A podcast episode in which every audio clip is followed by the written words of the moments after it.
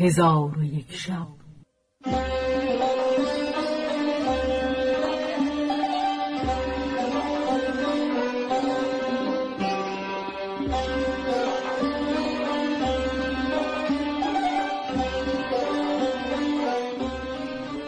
داستانهایی برآمده از ژرفای تاریخ و تمدن و فرهنگ مشرق زمین.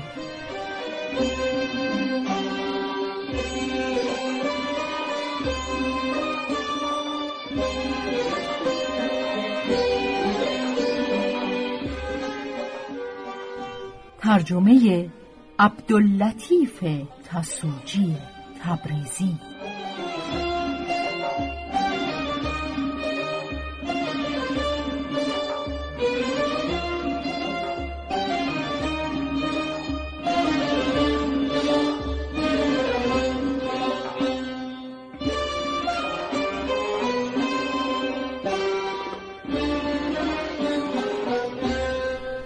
چون یکصد و چهلم برآمد.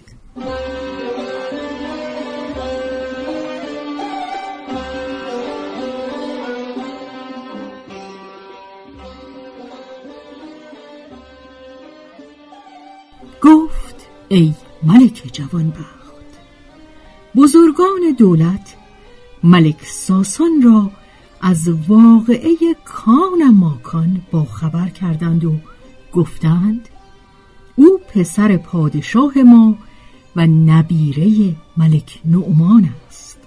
شنیده ایم که او قربت اختیار کرده. چون ملک ساسان این را بشنید از نیکویی های زو المکان که با او کرده بود یاد آمدش. محزون و اندوهناک شد و جستجوی او را فرمان داد و امیر ترکاش را با یکصد سوار بفرستاد. پس از دو روز امیر ترکاش بازگشت و خبر نیاورد. ملک ساسان سخت محزون شد و مادر کان ماکان را قرار برفت و شکیباییش نماند. ایشان را کار بدین گونه شد. و اما کان ماکان چون از بغداد برون شد سه روز در بیابانها تنها برفت. یک تن سوار یا پیاده ندید و گیاه خوردن گرفت. روز چهارم به مرغزاری سبز و خرم برسید و از شهر پدر یاد آمدش. پس این دو بیتی برخواند. ایام بران است که تا بتواند یک روز مرا به کام خود ننشاند. عهدی دارد فلک که تا گرد جهان خود میگردد مرا همی گرداند. چون ابیات به انجام رسانید از گیاه آن مکان بخورد و دست نماز گرفته فریزه به جای آورد و از بحر راحت بنشست و آن روز بدانجا بماند. چون شب در آمد تا نیمه شب آنجا بیدار گشته آواز شخصی بشنید که این ابیات همی خواند. گه بهار همه خلق جفت یار بود مراز یار جدایی گه بهار بود. کنون که خلق همه در کنار یار بوند به جای یار مرا اشک در کنار بود. سزد ز دوری آن در شاهوار ز غم که دامنم صدف در شاهوار بود.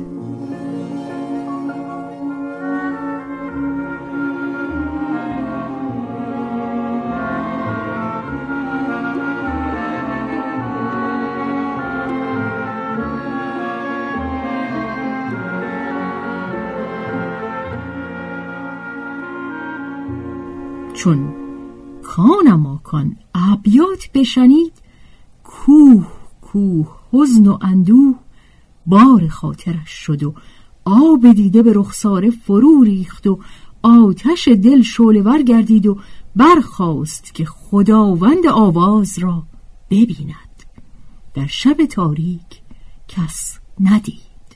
بیخوابیش بگرفت و از آنجا که بود فرود آمد و در یک سوی مغزار به کنار نهری برفت و شنید که خواننده آواز ناله بلند کرده این ابیات همی خواند. منم غلام خداوند زلف قالی گون که هست چون دل من زلف او نوان و نگون. همی ندانم در هجر چند باشم. چند. همی ندانم بی دوست چون شکیبم. چون. هواش دارد جان مرا قرین بلا. جفاش دارد جان مرا غریق جنون. ز بس که زندل خونین من براید جوش ز بس که دیده خونبار من. ببارد خون. ز خون دیده من رست لاله در صحرا. ز تف خون دلم خواست ابر برگردون چون کانم آکان ابیات از خداوند ابیات بشنید و او را ندید دانست که او نیز عاشقی است که از وصل نومید گشته. با خود گفت مرا باید که با او در یک جا جمع آیم. شاید که با او در این قربت اونس بگیرم و از حال او آگاه شوم و هر دو شکایت دوری با یکدیگر بگوییم پس ندا در داد و گفت ای مونس شب تار نزدیک من آی و قصه خود با من بگو. شاید که تو را یاری کنم و با تو انباز مهنت شوم. چون خداوند آواز این سخن بشنید به پاسخ گفت ای آنکه آواز مرا شنیده ای بازگو که از آدمیان هستی یا از جنیان. پیش از آن که هلاک شوی جواب بازگو که من بیست روز است در این بیابان هستم. هیچ کس ندیده و آواز شخصی نشنیده بودم. اگر از جنیان هستی راه عافیت پیش گیر و اگر از آدمیانی ساعتی صبر کن تا روز بیاید. پس کانماکان در همان مکان بایستاد. چون آفتاب برآمد دید که خداوند آواز مردی است بدوی. آنگاه کانماکان پیش رفت و سلام کرد و بدوی جواب گفت. ولی کانماکان را چون خورد سال و کهنجام دید حقیرش شمرد و گفت ای جوان از کدام طایفه عرب هستی و از بحر چه در تاریکی شب بیرون شده ای و این کار کار دلیران است و دوش از تو سخنی شنیدم که آن سخن نگوید مگر هنرمندان و دلیران و تو اکنون در دست من اسیر هستی. ولی من به خردسالی به تو ببخشم و تو را به خدمتگذاری خیش نگاه دارم.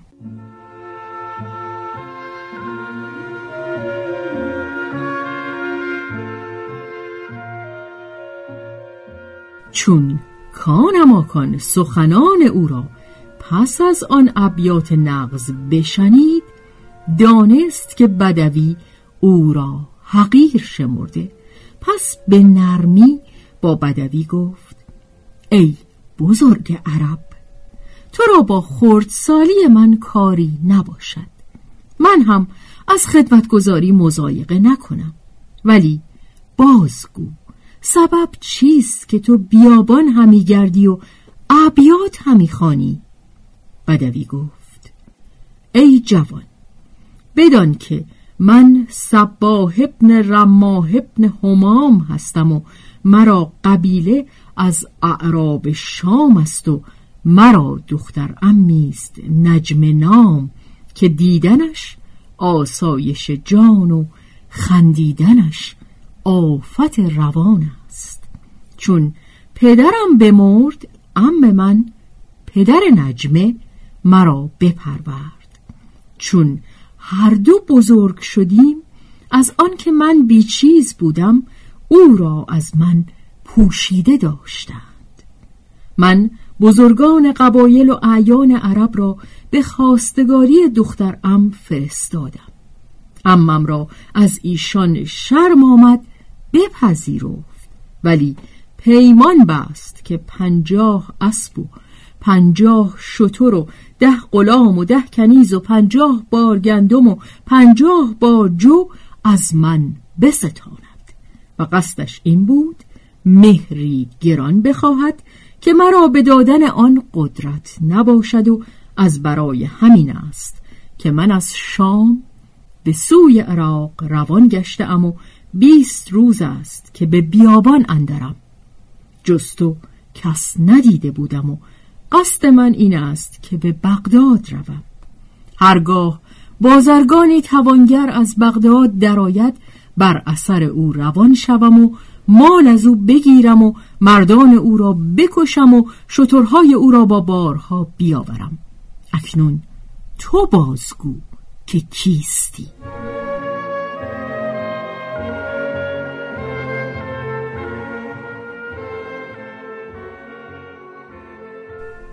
گفت حدیث من به حدیث تو همی ماند ولی مرا اندوه بیش از اندوه تو و کار بزرگتر از کار توست. از آنکه دختر ام من دختر پادشاه است و این چیزها که گفتی کفایت نکند و بدین گونه چیزها سر فرود نیاورد. سباه گفت شاید که تو صفیح باشی و یا از کسرت عشق دیوانه شده ای وگرنه چگونه دختر ام تو پادشاه زاده خواهد بود و من در تو نشانه ملوک نمی بینم و تو گدایی بیش نیستی؟ کانماکان گفت ای بدوی این گونه کارها از روزگار عجیب نیست. روزگار است آنکه گه عزت دهد گه خار دارد. چرخ بازیگر از این بازیچه ها بسیار دارد. اگر مرا خواهی بشناسی من کانم آکان ابن ملک زو المکان ابن ملک نعمان پادشاه بغداد و خراسانم که روزگار بر من ستم کرده سلطنت به ملک ساسان داده و من از بغداد شبانگاه بیرون آمده ام که کس مرا نشناسد و بیست روز است که بیابان همی سپرم و جز تو کس ندیده بودم و تو را حکایت به حکایت من ماند. چون صباه این سخن بشنید بانگ برزد و گفت زهی شادمانی که من به مقصود خود برسیدم و مرا جز تو قنیمتی نیست. از آنکه تو نبیره پادشاهانی اگرچه در جامعه دریوزگان هستی و پیوندان تو به ترک تو نگویند و چون مکان تو بدانند ناچار مالها بر تو فدیه کنند. پس من تو را گرفته بازوان ببندم و ببرم. ملکزاده دریوزه گفت یا اخل عرب بدین سان مکن این قاعده خلاف بگذار و این خوی معاندت رها کن. مرا کس از تو به سیم و زر نخواهد خرید. مرا یار خود گیر و از سرزمین عراق بدر شو تا آفاق بگردی. شاید صداق پیدا کنیم و هر دو به دختر اموها برسیم. چون سباه این را بشنید در خشم شد و برافروخت و گفت ای پس ترین مردم دیگرگون جواب همی گویی بازوان بیار تا ببندم وگرنه از من به رنج اندر شوی. کانماکان تبسم کرد و گفت مرا از بهر چه بازوان میبندی؟ مگر تو جوان مردی نداری و از شنعت عرب ها نمی ترسی و جوانی را به خاری اسیر می کنی که او را در میدان تجربه نکرده ای و نمیدانی که هنرمند است یا بی هنر سبا بخندید و گفت عجب دارم که خورد سالی و سخنان تو بزرگ است. از آنکه این سخنان از دلیران همی شاید. کانماکان گفت جوانمردی این است که تو سلاح به یک سو نهی و جام سبک کنی تا با هم کشتی بگیری. هر کدام به دیگری غالب باید او را مملوک خود کند. سبا بخندید و گفت گمان دارم که مرگت در رسیده. پس سلاح دور انداخت و دامن به میان استوار کرد و نزدیک کانماکان بیامد به هم در پیوستند.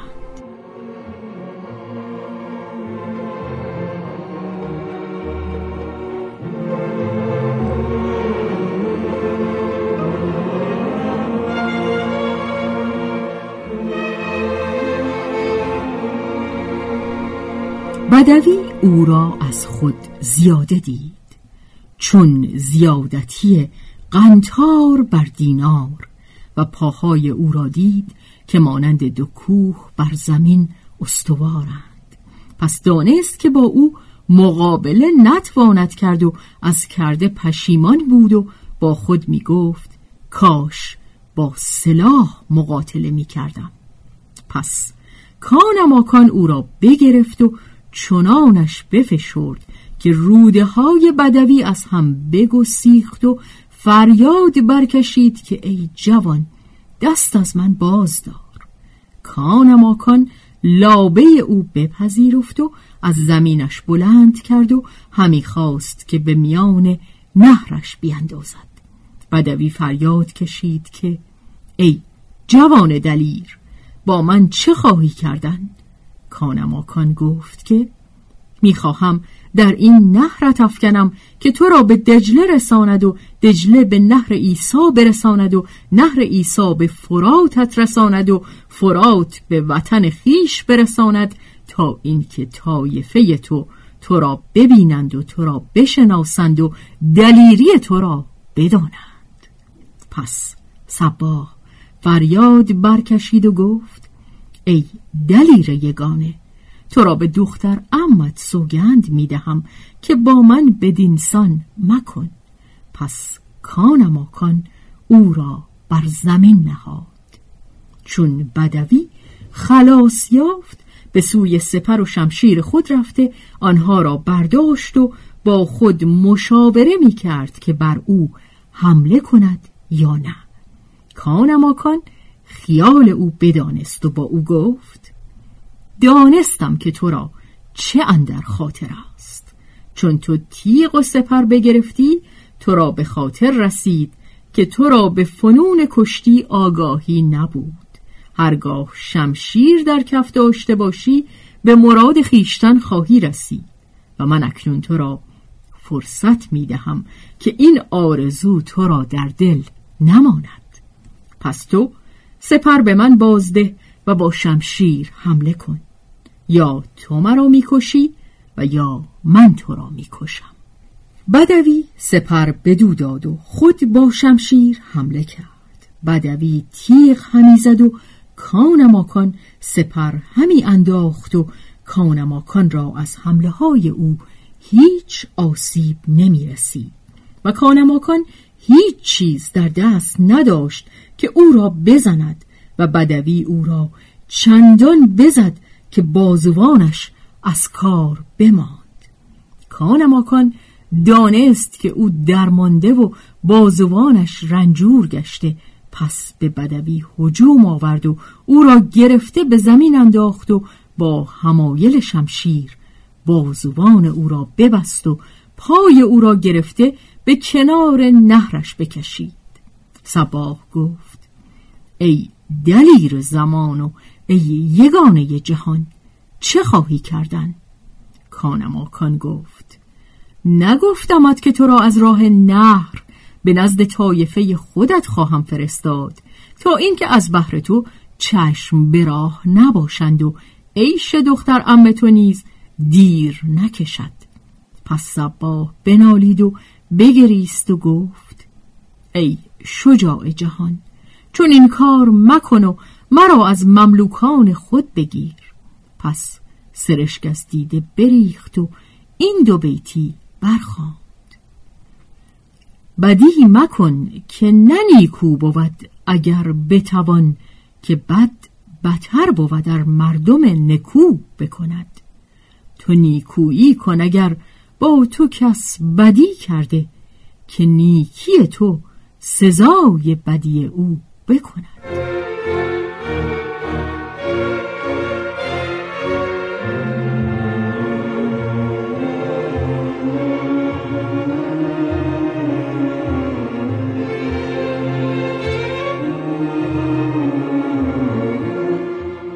کانماکان او را رحمت آورد و از او پیمان گرفت که رفیق طریق باشد. آنگاه او را رها کرد. بدوی خواست که دست کانماکان را ببوسد. ملکزاده جوازش نداد. پس بدوی برخواسته انبان بگشود و سه قرصه جوین به در آورده پیش روی کانماکان بگذاشت. بنشستند و نان بخوردند.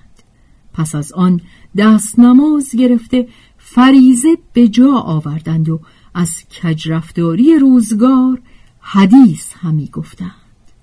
کانماکان با بدوی گفت کجا خواهی رفت؟ بدوی گفت به بغداد شوم و در آنجا مسکن کنم تا صداق پدید آورم. کانماکان گفت این تو و این راه بغداد. پس بدوی او را وداع گفته راه بغداد پیش گرفت و کانماکان با خود گفت به چه روی با چنین فاقه باز کردم به خدا سوگند که با این حال باز نگردم. پس نزدیک نهر رفته وضوع بگرفت و نماز گذارد.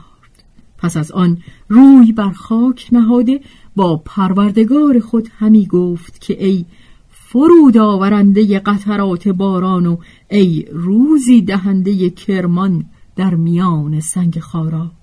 از تو می‌خواهم که به قدرت خود مرا روزی دهی. پس سر از سجده برداشت و به هیچ سوی راه نمی‌دانست و نشسته به چپ و راست نظاره می کرد که ناگاه سواری در رسید که لگام اسب سست کرده بود و سخت همی راند.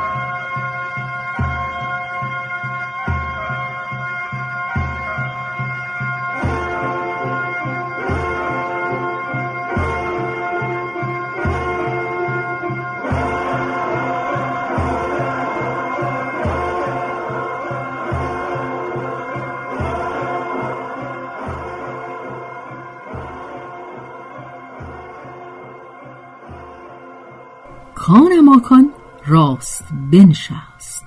پس از ساعتی سوار برسید و او را نفس بازپسین بود از آنکه زخمی داشت منکر چون نزدیک کانماکان بیامد سرشک از دیده ببارید و با کانماکان گفت ای بزرگ عرب مرا یار خودگیر که چون منی را نتوانی یافت و مرا جرعه آب ده اگرچه آب با زخم سازگار نیست و بدان که اگر زنده بمانم چندان چیز تو را دهم که بینیاز شوی و اگر بمیرم تو از کردار سواب خیش به سواب اندری و در زیر آن سوار اسبی بود که در حسن او نظارگیان حیران همی ماندند و دست و پای آن به ستونهای رخام همی مانست کان ماکان چون آن اسب بدید به حیرت اندر ماند و با خود گفت که محال است چون این اسب در همه روی زمین به هم رسد. پس کانماکان سوار را از اسب فرود آورد و جرعه آبش بداد و اندکی صبر کرد تا سوار راحت گرفت. پس کانماکان با او گفت کیست که با تو چنین بدی کرده؟ سوار گفت من تو را از حقیقت حال آگاه سازم.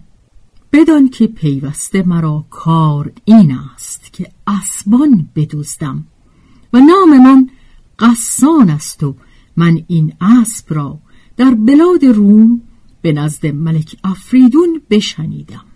و این اسب را قاتول گویند و لقب این اسب مجنون است.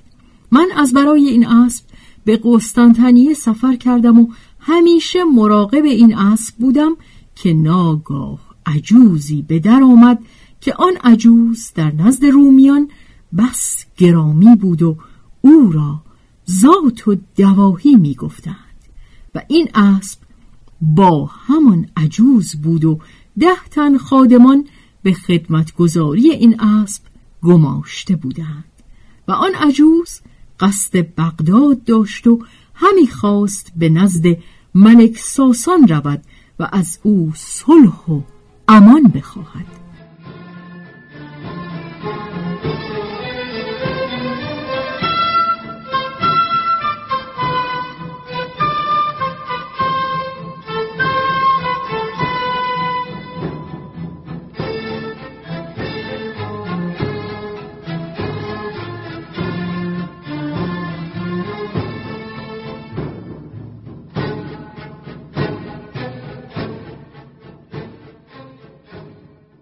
پس من در طمع این اسب بر اثر ایشان روان شدم و همی آمدی. ولی مرا بدین اسب دسترس نبود. از آنکه خادمان سخت پاس می داشتند. همی آمدیم تا اینکه بدین مکان برسیدیم و مرا بیم از آن بود که به بغداد درآیند و من نتوانم اسب بیرون برم. پس با خود در بردن اسب مشاوره می کردم که ناگاه گردی برخاست و جهان را فرو گرفت.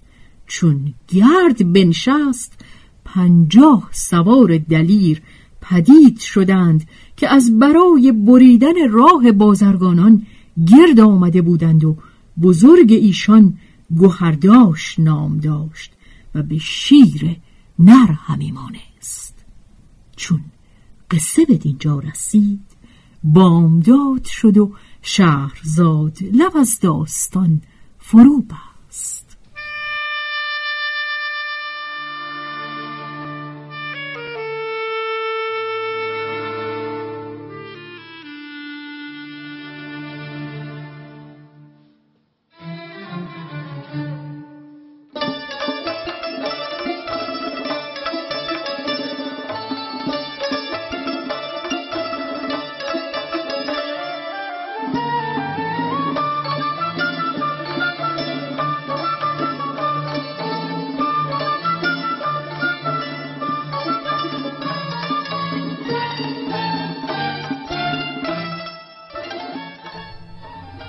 به روایت شهرزاد فتوهی. تنظیم از مجتبا میرسمیعی.